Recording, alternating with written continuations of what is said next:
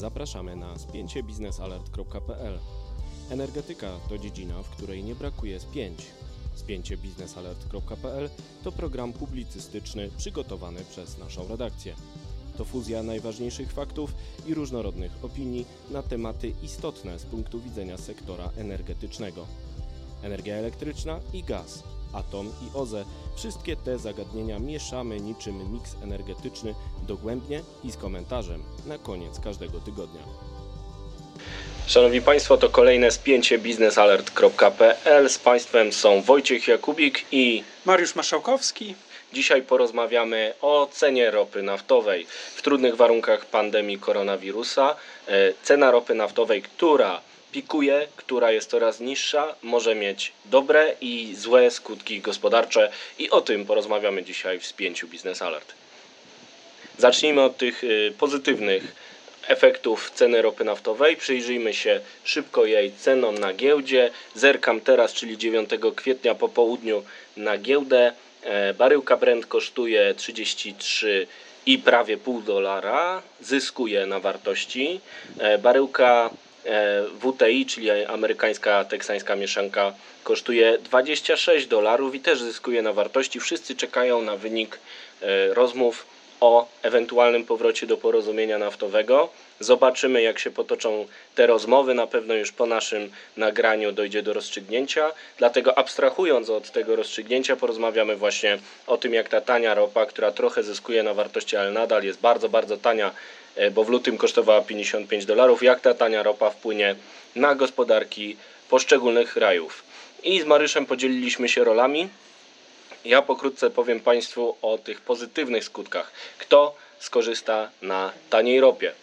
E, To jest dobra informacja dla nas, ponieważ Polska jest importerem ropy naftowej i ona prawdopodobnie skorzysta na y, spadku cen ropy. E, Polacy sprowadzają, Mariusz, pamiętasz ile ropy sprowadzamy i skąd? Większość ropy sprowadzamy jednak z kierunku rosyjskiego i to wciąż on odpowiada za około 70% dostaw e, ropy naftowej e, do Polski, za- zarówno poprzez system przesyłowy przyjaźń, czyli ten rurociąg e, biegnący, Ten, co się psuje. ten, który się psuje, bądź jest blokowany przez Białorusinów, bądź go blokuje zanieczyszczona ropa. No, także problemów jest trochę z nim, natomiast część, większa część ropy dostarczanej do Polski właśnie pochodzi z tego ropociągu, natomiast e, coraz większy wpływ e, na kształtowanie się ogólnego rynku e, ropy w Polsce ma również naftoport w Gdańsku, który z roku na rok notuje rekordy, jeżeli chodzi o sprowadzanie ropy z innych kierunków niż Rosja. Mamy tutaj na myśli m.in. Arabię Saudyjską, ale także mamy Nigerię, Angolę, także szereg państw, które dotychczas w ogóle nie było obecne w polskim miksie energetycznym, jeżeli chodzi o ropę naftową. No i Stany Zjednoczone, warto też przypomnieć, że Polacy już testowe dostawy ze Stanów e, zaczęli odbierać. Może będzie jakaś umowa długoterminowa. Na razie o tym nie słychać. W dobie pandemii koronawirusa pewnie nie będzie słychać. Ale wracając do naszego głównego tematu, czyli wpływu cen ropy na gospodarkę. e, Polska, która importuje e, surowiec z kierunków, o których wspomniał Mariusz, może skorzystać, jednoznacznie może skorzystać na spadku cen ropy, jeżeli chodzi o wzrost produktu krajowego brutto, który jest jednym e, ze wskaźników pokazujących stopień rozwoju gospodarczego, jego tempo. E, Wiadomo, że koronawirus może spowodować nawet recesję w Polsce, a jeśli nie recesję, to bardzo powolny wzro- wzrost. Po 30 latach e, wolnej Polski, kiedy mieliśmy cały czas na plusie PKB, Teraz to PKB może wynieść 1%, a może nawet być ujemne. Oczywiście wzrost PKB może być ujemny. No i tutaj tania ropa może przyjść w sukurs, ponieważ okazuje się, że e, według e, S&P Global, e, analitycznej organizacji, która zajmuje się m.in. rynkiem ropy, mm, spadek cen ropy może dać premię do wzrostu PKB wynoszącą nawet 1 czy 2% e, procent PKB. Oznacza to, że Polska w dobie możliwej recesji otrzyma takie koło ratunkowe e, z rynku ropy w postaci taniej baryłki, która przełoży się na premię do wzrostu gospodarczego. Dlaczego? Dlatego, że y, cena ropy warunkuje w dużym stopniu cenę benzyny. Widać to już na stacjach paliw. E, W marcu mieliśmy depresję cen ropy ze względu na e, kryzys porozumienia naftowego, nieprzedłużenie tej e, umowy e, baryłka staniała z 55 do około 30 dolarów, teraz utrzymuje się blisko tej wartości. No i widać to na stacjach paliw. Na pewno pamiętają Państwo, że benzyna kosztowała ponad 5 zł jeszcze na początku roku, a teraz, jeśli spojrzymy na aktualne średnie ceny e, krajowe paliwa, wychodzi, że 95 kosztuje 3,97 za litr, 98 4,28 za litr, no to mamy e, prawie złotówkę obniżki. Jednak to przełożenie cen ropy na ceny benzyny nie jest bezpośrednie, bo są jeszcze inne czynniki. No tak, y, są jeszcze inne czynniki związane choćby z wahaniem kursu czy złotówki, jeżeli mówimy o Polsce, czy też innych walut, e, jeżeli mówimy o innych państwach. Na przykład jednym z państw, które e, bardzo mocno cierpi e, na wahaniach walut, e, na wahaniu kursu walut, czy społeczeństw tego państwa jest Rosja, która e, stosuje swoją walutę, czy, czy zabiegi Banku Centralnego Rosyjskiego, który w momencie, kiedy ceny ropy gwałtownie spadają, jednocześnie osłabia kurs e, rodzimej waluty. Co to powoduje? Powoduje to to, że nominalnie rosyjskie koncerny otrzymują więcej pieniędzy w rublach z racji jego, e, jego denominacji, natomiast społeczeństwo jeszcze bardziej ubożeje, dlatego że duża część importu e, jest obsługiwana poprzez kurs dolara, poprzez walutę, e, którą jest dolar, e, a wzrost e, jego wartości mm, znacznie obniża możliwości nabywcze rosyjskiego społeczeństwa. Przez to realne dochody rosyjskich, rosyjskich obywateli na pewno mm, tracą, na pewno spadają w wyniku właśnie takich wahań kursów walut. Dodatkowo, jeżeli mówimy jeszcze o minusach niskich cen ropy, to trzeba e, popatrzeć, bo o ile dla gospodarek, które są tak jak Polska, importerem netto tego surowca, jest to korzystne, ponieważ e, po prostu po niższej cenie otrzymujemy surowiec, to o tyle dla państw, które są eksporterami ropy naftowej, jest to poważny problem. Rosjanie przepalają przecież rezerwy, które mają z petrodolarów, zbierają środki z nadwyżek ze sprzedaży ropy naftowej. Co się z nimi teraz dzieje, kiedy ropa jest taka tania? Tak, Rosjanie mają w swoim budżecie na rok bieżący e, zaplanowane jakby dwie wartości cen ropy dla różnych wskaźników e, gospodarczych. E, rosyjski wzrost gospodarczy był zakładany przy cenie 57 dolarów za baryłkę ropy Urals.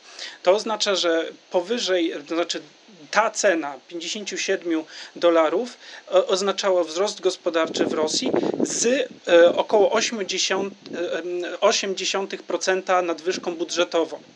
E, Druga wartość zapisana w rosyjskim budżecie to kwota 42,45 dolarów za baryłkę Urals. E, Jest to kwota graniczna, przy której budżet rosyjski, no mówiąc kolokwialnie, spina się i e, przychody z ropy równoważą wydatki budżetowe. A co się dzieje, jak nie równoważą? Jeżeli nie równoważą, to budżet rosyjski ma tak zwaną poduszkę powietrzną, którą, e, którą tworzył przez ostatnie 5 lat. To jest tak zwany Narodowy Fundusz Dobrobytu, na którego koncie zgodnie z danymi z 19 marca znajduje się ponad 150 miliardów dolarów e, gotówki, która może być wykorzystywana właśnie w, celach na przykład równoważenia budżetu, który nie otrzymuje dochodów z e, sprzedaży ropy. No i teraz warto przypomnieć jeszcze dane Międzynarodowego Funduszu e, Walutowego, który zajmuje się reformami w Rosji, wspiera te reformy i z tego względu przygląda się sytuacji gospodarczej w tym kraju, regularnie publikując pewne e, dane gospodarcze, także dotyczące tego, co się dzieje ze strumieniem petrodolarów. A warto przypomnieć, że tania ropa może także ukrócić ten strumień petrodolarów przez to, że trzeba będzie ograniczyć wydobycie. Czy Rosjanie zdecydują się na polityczną decyzję o cięciach, czy też rynek wymusi i tak na producentach cięcia ze względu na to, że ropa będzie bardzo tania. No i y, ten Międzynarodowy Fundusz y, Walutowy mówi o tym, że Rosjanie przy cenie za baryłkę ropy Brent w wysokości 66 dolarów będą e, dostawać z petrodolarów e, rocznie w 2020 roku ponad 196 miliardów dolarów. No to y, można zrobić y, operację y, proporcjonalną i jeżeli e, cena baryłki Brent będzie wynosić około 30 dolarów przez cały 2020 rok, a takie są teraz prognozy Międzynarodowej Agencji Energii czy Energy Information Administration ze Stanów Zjednoczonych, że około 30 dolarów będzie kosztować Brent, no to Rosjanie dostaną proporcjonalnie o połowę mniej petrodolarów do budżetu, a tymczasem potrzebują tych pieniędzy Y, i inne kraje petrostates także potrzebują tych pieniędzy na wydatki socjalne różnego rodzaju, które służą stabilizacji politycznej. Różne rozbuchane programy społeczne mają utrzymać władzę Kremla, mają utrzymać stabilność Arabii Saudyjskiej i na ten temat też można trochę powiedzieć. To znaczy, to po pierwsze, bo my tutaj skupiamy się na tych państwach, które w, przez te ostatnie lata em, no, dosyć, e, em, że tak powiem, konserwatywnie podchodziły do kwestii wydatkowych, czyli do Rosji i Arabii Saudyjskiej, które przygotowywały się, bo miały takie warunki, po prostu mogły budować swoje rezerwy finansowe. Natomiast trzeba pamiętać o tym, że wiele państw eksporterów e, ropy naftowej to są państwa e, bardzo biedne, to są państwa, które e, są w kryzysach, kryzysach politycznych, są w, w czasach wojen, e, prowadzą różnego rodzaju konflikty i te państwa, y, no, można powiedzieć, żyją na bieżąco, czyli jeżeli ropa jest, jeżeli cena ropy jest wysoka, to automatycznie e, te państwa wydają pieniądze na bieżące wydatki. Jeżeli cena ropy spada, to automatycznie e, zmniejszają się możliwości finansowania różnych programów, w tym socjalnych, tych państw. Mówimy tutaj na przykład o Libii, mowa tu o państwach Afryki, która, która również przecież no, e, wiele państw jak Nigeria, Algieria, które korzystają jakby z e, tych petrodolarów do budowy swojego e, bogactwa, czy większość tych gospodarek utrzymuje się z wpływów z ropy, no teraz bardzo mocno tracą, ale tracą również państwa Azji Centralnej, jak Kazachstan, który w tym roku na przykład w ustawie budżetowej zapisał, że cena ropy będzie wynosiła 50, średnia cena ropy będzie wynosiła 55 dolarów za baryłkę. E, To samo Azerbejdżan już mówi o tym, że e, trzeba zacząć szukać oszczędności, a jeżeli będą szukać oszczędności, to prawdopodobnie najbardziej ucierpi na tym przemysł petrochemiczny, I reżim Alijewa, który trzyma się na tych petrodolarach przecież. Tak, między innymi, ale też trzeba patrzeć na to, że w perspektywie długoterminowej ceny, niskie ceny ropy nie są dobre również też paradoksalnie dla konsumentów, ponieważ w perspektywie następnych dwóch, trzech lat, jeżeli takie ceny ropy utrzymywałyby się e, na rynku, oznaczałoby to gwałtowny krach inwestycji różnych firm e, petrochemicznych. Już mamy przykład ze Stanów Zjednoczonych, gdzie firmy ExxonMobil już poinformował, że będzie e, ciął wydatki inwestycyjne. I to będzie wpływało w perspektywie następnych kilku lat na poziom wydobycia, a, po, a, a przez to na poziom podaży, który będzie również determinował w przyszłości ceny ropy.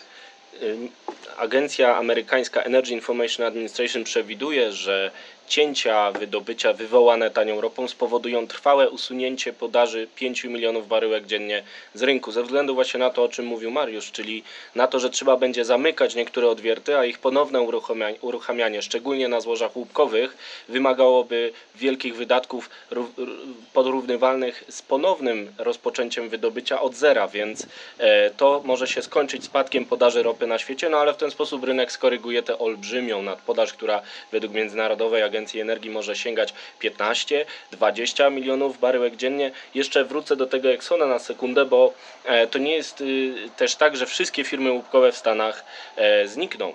Zwyciężą najsilniejsi. I pamiętam z kryzysu cen ropy z 2014 i 2015 roku, że e, w rzeczywistości ten kryzys dla e, takich twardych kapitalistów ze Stanów Zjednoczonych, którzy prawdopodobnie zarządzają na przykład Exxonem, to jest wielka wyprzedaż. Ci najsilniejsi rzeczywiście obetną wydatki o 20-30%, zacisną pasa, ale potem ruszą na wielką wyprzedaż. I takich słabiaków jak ta firma, o której wspomniałeś, e, z mniejszym e, budżetowym, z większą zależnością od pożyczek, e, zjedzą i staną się sami silniejsi, wyjdą jeszcze silniejsi z tego kryzysu i taka e, taki promyczek nadziei na koniec to cały czas rozwój technologiczny, który powoduje, że e, granica opłacalności wydobycia ropy obniża się w tych nowych, innowacyjnych złożach. Przecież przy poprzednim kryzysie cen ropy w Stanach Zjednoczonych mówiliśmy o granicy opłacalności 70-60 dolarów, teraz 30-50 dolarów, a niektórzy się chwalą, że są w stanie wydobyć ropę ze złóż łupkowych nawet za 10 dolarów.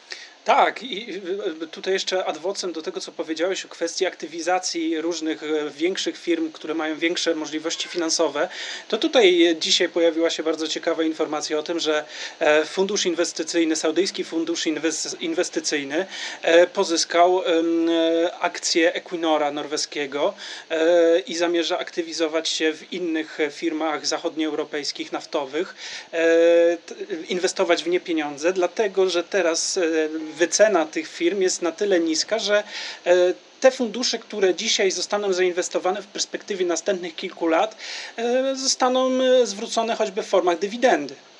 A zatem, proszę Państwa, sumując temat kryzysu cen ropy, można powiedzieć, że z drogą ropą źle, a bez niej jeszcze gorzej. Myślę, że będziemy dalej przyglądać się temu tematowi, szczególnie po rozstrzygnięciach na szczycie o porozumieniu naftowym, na szczycie G20, który ma nastąpić po nim. To wszystko przed nami z punktu widzenia tego podcastu. E, Myślę, że Państwo będą go słuchać, kiedy już dowiemy się więcej, ale będzie to także okazja do nagrania kolejnego spięcia, na które już teraz zapraszam ja, Wojciech Jakubik.